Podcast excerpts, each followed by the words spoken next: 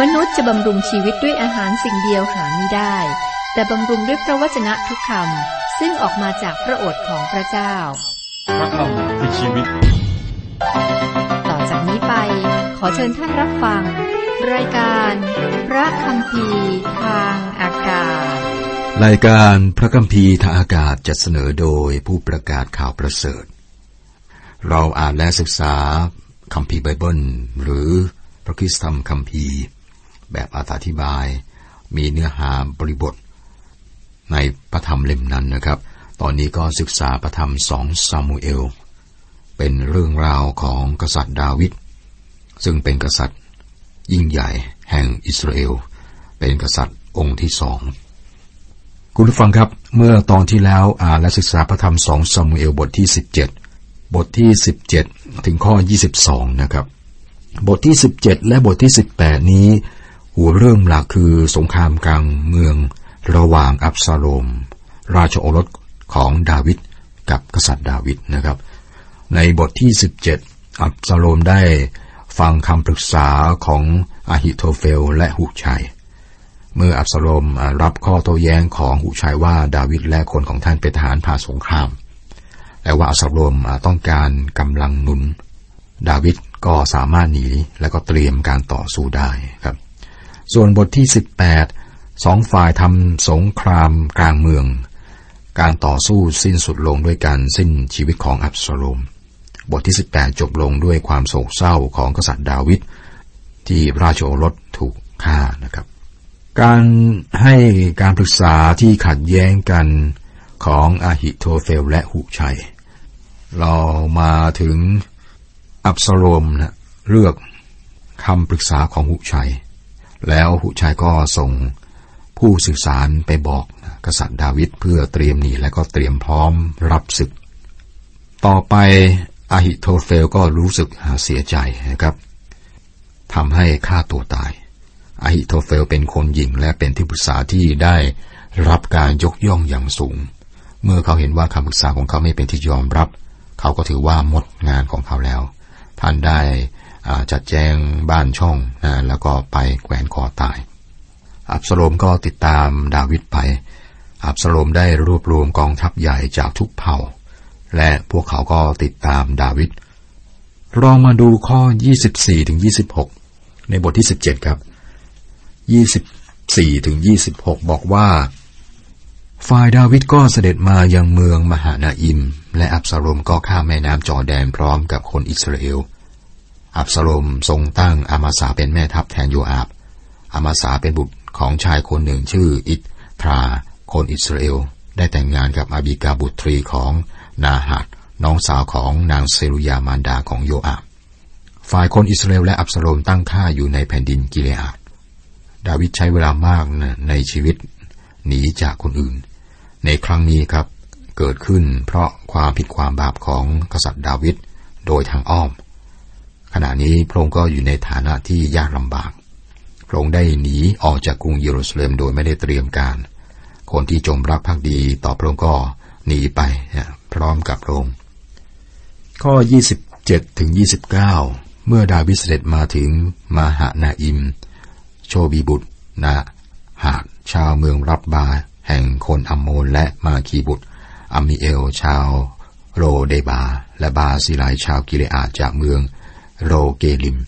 ได้ขนที่นอนอ่างน้ำและเครื่องภาชนะดินข้าวสาลีข้าวบาร์เลย์และแป้งข้าวคั่วถั่วถั่วอย่างและถั่วแดง น้ำผึ้งเนย เนยแกะและเนยแข็งที่ได้มาจากฝูงสัตว์ถวายแด่ดาวิดและให้พวกพลที่อยู่กับพระองค์รับประทาน เพราะเขาทั้งหลายกล่าวว่าพวกพลหิวและอ่อนเพลียและกระหายอยู่ที่ในถิ่นทุรกันดารดาวิดพบว่าพระองค์มีพันธมิตรมากมายจากคนรอบข้าง พวกเขารู้จักดาวิดและว่าพระองค์ทรงเป็นนักรบ ผู้ครอบครองประเทศเหล่านี้ก็คงจะมีความมั่นใจในอับสโลมน้อยมากนะครับ โดยรู้ว่าอับสโลมเนี่ยหลอกลวงและมีเล่ห์เหลี่ยม เรียกว่าเจ้าเล่ห์พึ่งไม่ได้ แต่พวกเขาก็มีความเชื่อมั่นในกษัตริย์ดาวิดดังนั้นพวกเขาก็นำสเสบียงมาให้ดาวิดและทหารของพระองค์เพื่อให้มีกำลังนะตอนนี้ทหารก็กำลังเหนื่อยล้าลำบากอยู่ ความล่าช้าในการรวบรวมพลของอับสลมนะช่วยให้ดาวิดได้รับสเสบียงจากพันธมิตรของพระองค์แล้วก็มีการเตรียมทหารให้พร้อมเพื่อเข้าต่อสู้ บทที่ 18 บทนี้ครับเป็นสงครามกลางเมืองครับ ข้อหนึ่งข้อสองดาวิดจึงตรวจพลที่อยู่กับพระองค์และทรงจัดตั้งในพันในร้อยให้ควบคุม และดาวิดทรงจัดทัพออกไปให้อยู่ในบังคับบัญชาของโยอาบหนึ่งในสาม ในบังคับของอบิชัยน้องชายของโยอาบุตรนางเซรุยาหนึ่งในสามและอีกหนึ่งหนึ่งในสามอยู่ในบังคับบัญชาของอิทัยโคนกัดและพระราชาตรัสกับพวกพลว่าเราจะไปกับท่านทั้งหลายด้วย กษัตริย์ดาวิดต้องการเข้าสู่สงครามร่วมกับคนของพระองค์ข้อสามแต่พวกพลเหล่านั้นทูลว่า ขอฝ่าพระบาทอย่าเสด็จเลย ถ้าข้าพระบาททั้งหลายจะหนีไปเขาทั้งหลายก็ไม่ใหญ่ดีอะไรนักหนา ถ้าข้าพระบาททั้งหลายตายเสียสักครึ่งหนึ่ง เขาทั้งหลายก็ไม่ใหญ่ดีอะไร แต่ฝ่าพระบาทมีค่าเท่ากับพวกข้าพระบาทหนึ่งหมื่นคน เพราะฉะนั้นขอฝ่าพระบาทพร้อมที่จะส่งกองหนุนจากในเมืองจะดีกว่า ทางกองทัพก็ไม่ยอมให้ดาวิดเข้าสงครามครับ ข้อสี่ข้อห้าพระราชาตรัสกับเขาทั้งหลายว่า ท่านทั้งหลายเห็นชอบอย่างไร เราจะกระทำตาม พระราชาจึงทรงประทับที่ข้างประตูเมือง และบรรดาพลทั้งหลายเดินออกไปเป็นกองร้อยกองพัน พระราชารับสั่งโยอาบอภิชัยและอิทไทยว่า เบาเบามือกับชายหนุ่มนั้นด้วย เห็นแก่เราเถิด คืออับ คือกับอับสรุมพวกพลก็ได้ยินคำรับสั่ง ซึ่งพระราชาประทานแก่ผู้มักรมชาด้วยเรื่องอับสารมคุณผู้ฟังครับนี่เป็นบทที่เศร้าที่สุดบทหนึ่งในชีวิตของดาวิดคิดถึงอกเขาอกเรานะครับลูกหัวแก้วหัวแหวนต้องมา เป็นศัตรูนะครับก็ยังห่วงอยู่ ขณะที่บทเรื่องความบาปของดาวิดก็เป็นบทที่ชั่วร้ายที่สุด บทนี้ครับก็เป็นบทที่เศร้าที่สุด เพราะว่าบันทึกการเสียชีวิตของอับซาโรมราชโอรสของกษัตริย์ดาวิดเพราะว่าพวกเขาได้บินวอนไม่ให้พระองค์เสด็จไปในสงคราม ดาวิดทรงอยู่ข้างประตูเมือง เมื่อทหารสวนสนามออกไป พวกเขาเดินออกไปภายใต้การนำของแม่ทัพโยอาบอาบิชัยและอิชัยเมื่อแม่ทัพเหล่านี้เดินมาใกล้ ดาวิดก็รับสั่งไม่ใช่รับสั่งทรงสั่ง ให้พวกเขาในพระคัมภีร์บอกว่าเบาเบามือกับราชโอรสของพระองค์ทหารทุกคนได้ยินพระองค์ออกคำสั่ง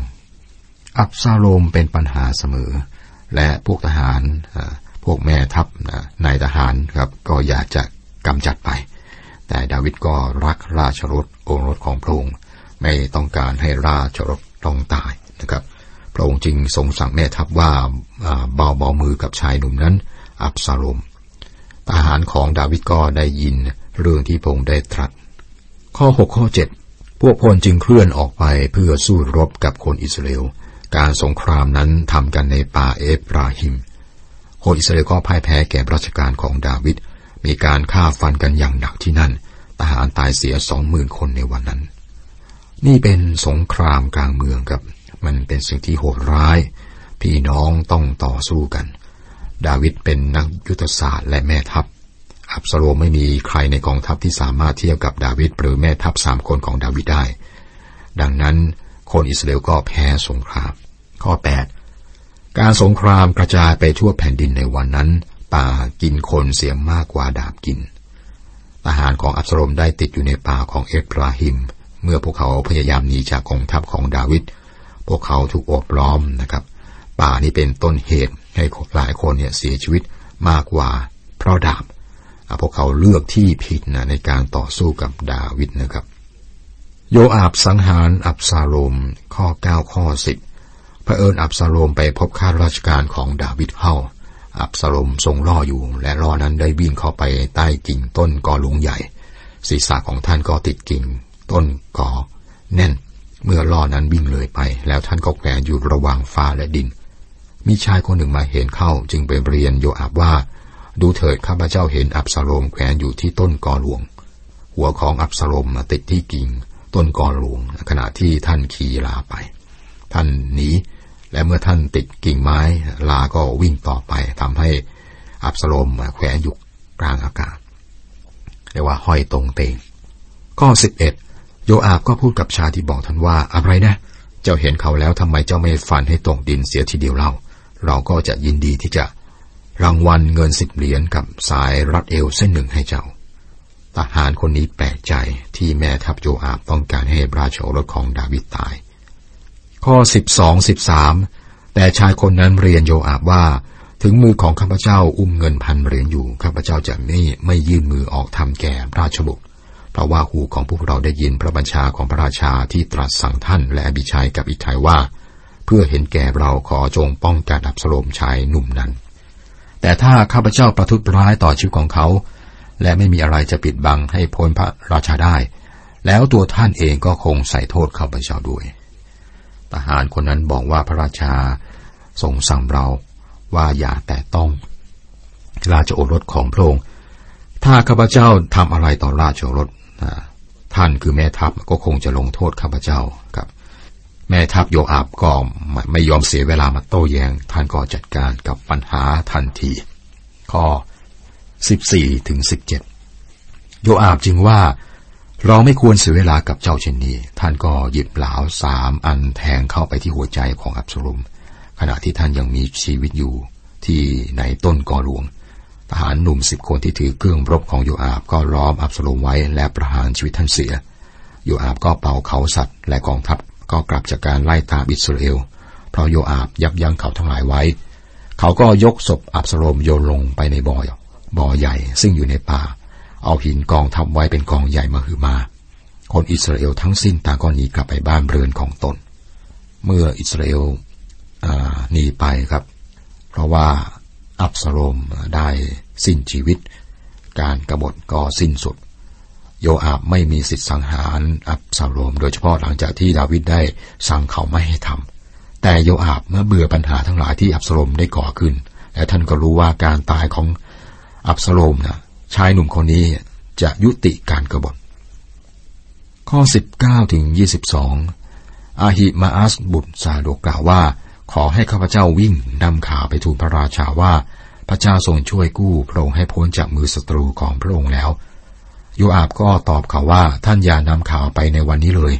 ท่านจงนำข่าวในวันอื่นเถิด แต่วันนี้ท่านอย่านำข่าวเลยเพราะว่าโอรสสิ้นชีพแล้ว โยอาบก็สั่งชาวคูดคนหนึ่งว่า จงนำข่าวไปกราบทูลพระราชาตามสิ่งที่ท่านได้เห็น ชาวคูดคนนั้นก็กราบลงคำนับโยอาบแล้วก็วิ่งไป อาฮิมาอัสบุตรซาโดจึงเรียนโยอาบอีกว่า จะอย่างไรก็ช่างเถิด ขอให้ข้าพเจ้าวิ่งตามชาวคุดคนนั้นไปด้วย โยอาบตอบว่าลูกเอ๋ย เจ้าจะวิ่งไปทำไม แต่ว่าการส่งข่าวนี้จะไม่มีรางวัลให้แก่เจ้า แม่ทัพโยอาบลังเลที่จะให้อาฮิมาอัสนำข่าวการตายของอับสโลมไปให้ดาวิดเพราะว่าเขายังไม่มีข้อมูลทั้งหมดนะที่จะทูลพระราชานะครับ ดาวิดคร่ำครวญเพื่ออับสโลมข้อยี่สิบสามยี่สิบสี่เขาตอบว่าจะอย่างไรก็ช่างเถิดข้าพเจ้าจะขอวิ่งไป โยอาบจึงบอกเขาว่าวิ่งไปเถอะ แล้วอาฮิมาดก็วิ่งไปตามทางที่ราบขึ้น ขึ้นหน้าชาวคูดนั้นไป ฝ่ายดาวิดประทับอยู่ระหว่างประตูเมืองทั้งสอง มีทหารยามขึ้นไปอยู่บนหลังคาซุ้มประตูที่กำแพงเมือง เมื่อเงยหน้าขึ้นมองดูเห็นชายคนหนึ่งวิ่งมาลำพัง นี่เป็นภาพที่ทราบซึ้งที่สุดภาพหนึ่งในพระคัมภีร์ ดาวิดประทับที่ประตูเมืองรอคอยด้วยใจกระวนกระวาย คอยฟังข่าวที่จะมาถึง ก็ยี่สิบห้าถึงยี่สิบเก้าทหารยามคนนั้นก็ร้องกราบทูลพระราชา พระราชาตรัสว่า ถ้าเขามาลำพังก็คงคาบข่าวมา ชายคนนั้นก็วิ่งมาใกล้ ทหารยามเห็นชายอีกคนหนึ่งวิ่งมา ทหารยามก็ร้องไป ร้องบอกไปที่นายประตูเมืองว่าดูสิมีชายอีกคนหนึ่งวิ่งมาแต่ลำพัง พระราชาตรัสว่าเขาคงนำข่าวมาด้วย ทหารนั้น กราบทูลว่าข้าพระบาทคิดว่าคนที่วิ่งมาก่อนวิ่งเหมือนอาหิมาอัตบุตรซาโดและพระราชาตรัสว่าเขาเป็นเด็ก เขาเป็นคนดี เขามาด้วยข่าวดี แล้วอาหิมัตร้องทูลพระราชาว่า สวัสดีพระยาค่ะ เขาก็กราบพระราชาศพหน้าลงถึงพื้นดิน กราบทูลว่า สาธุการแด่พระเยโฮวาห์พระเจ้าของฝ่าพระบาทพระองค์ได้ทรงมอบบรรดาผู้ที่ยกมือของเขาต่อสู้กับพระราชาเจ้านายของข้าพระบาทแล้ว พระราชาตรัสถามเขาว่า อับซาโลมชายหนุ่มนั้นสวัสดีอยู่หรือ อาหิมาทูลตอบว่า เมื่อโยอาบใช้ให้ข้าพระบาทมานั้นข้าพระบาทเห็นผู้คนสับสนกันใหญ่ แต่ไม่ทราบเหตุ ดาวิดมีคำถามคำถามเดียวที่ถามอาหิมาสนะครับ ถามว่าอับซาโลมชายหนุ่มนั้นสวัสดีอยู่หรือ แต่อาหิมาสก็ไม่ได้มีข้อมูลทั้งหมดเนี่ยที่จะทูลกษัตริย์ เขาไม่รู้ว่าอับซาโลมได้ตายแล้ว มีคนสื่อสารมากมายครับที่วิ่งไปบอกข่าวว่านะพระเจ้าตรัสว่าทุกคนสบายดีนะแต่ไม่ใช่ มนุษย์เป็นคนบาป ต้องการพระผู้ช่วยรอด มนุษย์ ต้องรู้ว่าพระบุตรของพระเจ้าคือองค์พระคิดได้สิ้นพระชน เพื่อไถ่บาปเขาบนไม้กางเขนต้องมีการกลับใจบังเกิดใหม่ครับ อาหิมาอัตไม่ได้มีข่าวสารที่ดาวิดควรจะได้รับ ข้อ 31 ดูเถิดชาวคุดนั้นก็มาถึงชาวคุดนั้นกราบทูลว่า มีข่าวดีถวายแด่พระราชาเจ้านายของข้าพระบาท เพราะในวันนี้พระเจ้าทรงช่วยกู้ฝ่าพระบาทให้พ้น จากมือบรรดาผู้ที่ลุกขึ้นต่อสู้ฝ่าพระบาทสังเกตว่าคำถามแรกของดาวิดเป็นคำถามเกี่ยวกับอับสโลมความห่วงใยหลักของดาวิดไม่ใช่ว่าใครชนะในการสู้ศึกครั้งนี้นะครับ แต่อยู่ที่ความปลอดภัยของอับสโลมข้อ 32 พระราชาตรัสถามชาวคูนั้นว่า อับซาโลมชายหนุ่มนั้นเป็นสุขอยู่หรือ ชาวคูนั้นทูลตอบว่า ขอให้ศัตรูของพระราชาเจ้านายของข้าพระบาทและผู้ที่ลุกขึ้นกระทำอันตรายต่อฝ่าพระบาทเป็นเหมือนชายหนุ่มผู้นั้นเถิดชาวคุดคนนี้ก็มีข้อมูลที่ถูกต้อง เขาทูลดาวิดอย่างนุ่มนวลว่าอับซาโลมสิ้นชีวิตแล้ว ดาวิดทรงคร่ำครวญเพื่อราชโอรสของพระองค์ครับ เศร้ากับเป็นการแสดงออกถึงความโศกเศร้าที่ ลึกซึ้งที่สุดในพระคัมภีร์ บางคนอยากจะบอกว่าพระเจ้านะพระองค์ได้ตีสอนดาวิดเพียงพอแล้วสำหรับความบาปของกษัตริย์ดาวิดขอพระองค์หยุดนาลงโทษดาวิดเถิดนะครับ ก็สามสิบสามพระราชาทรงโทมนัสนักเสด็จขึ้นไปบนห้องที่อยู่เหนือประตู และกันแสงเมื่อเสด็จไปพระองค์ตรัสว่า โออับซาโลมบุตรของเรา บุตรของเรา อับซาโลนบุตรของเราเอ๋ยเราอยากจะตายแทนเจ้า โออับซาโลมบุตรของเรา บุตรของเราเอ๋ยก็หัวอกของคนที่เป็นพ่อแล้วก็รักลูกมากนะครับ เมื่อลูกสิ้นชีพคนที่เป็นพ่อนี่จะเข้าใจนะลองนึกดูก็แบบผมว่ายังไม่เข้าถึงว่ายังไม่เคยเกิดขึ้นจริงนะครับ แต่ถ้าคนที่เคยสูญเสียคนที่รักนะโดยเฉพาะ เลือดในอกนะทายาทเนี่ยก็จะรู้สึกเข้าใจดาวิดนะครับ แล้วเข้าใจนะที่มีคนบอกว่าเนี่ยขอพระเจ้าเพียงพอแล้วที่ตีสอนกษัตริย์ดาวิดนะเกี่ยวกับความบาปของพระองค์นะครับ ก็อยากจะให้หยุดนะลงโทษดาวิดก็เข้าใจถึงความรู้สึกนะแต่ไม่ทั้งหมดนะครับ เรารู้สึกเศร้าไปด้วย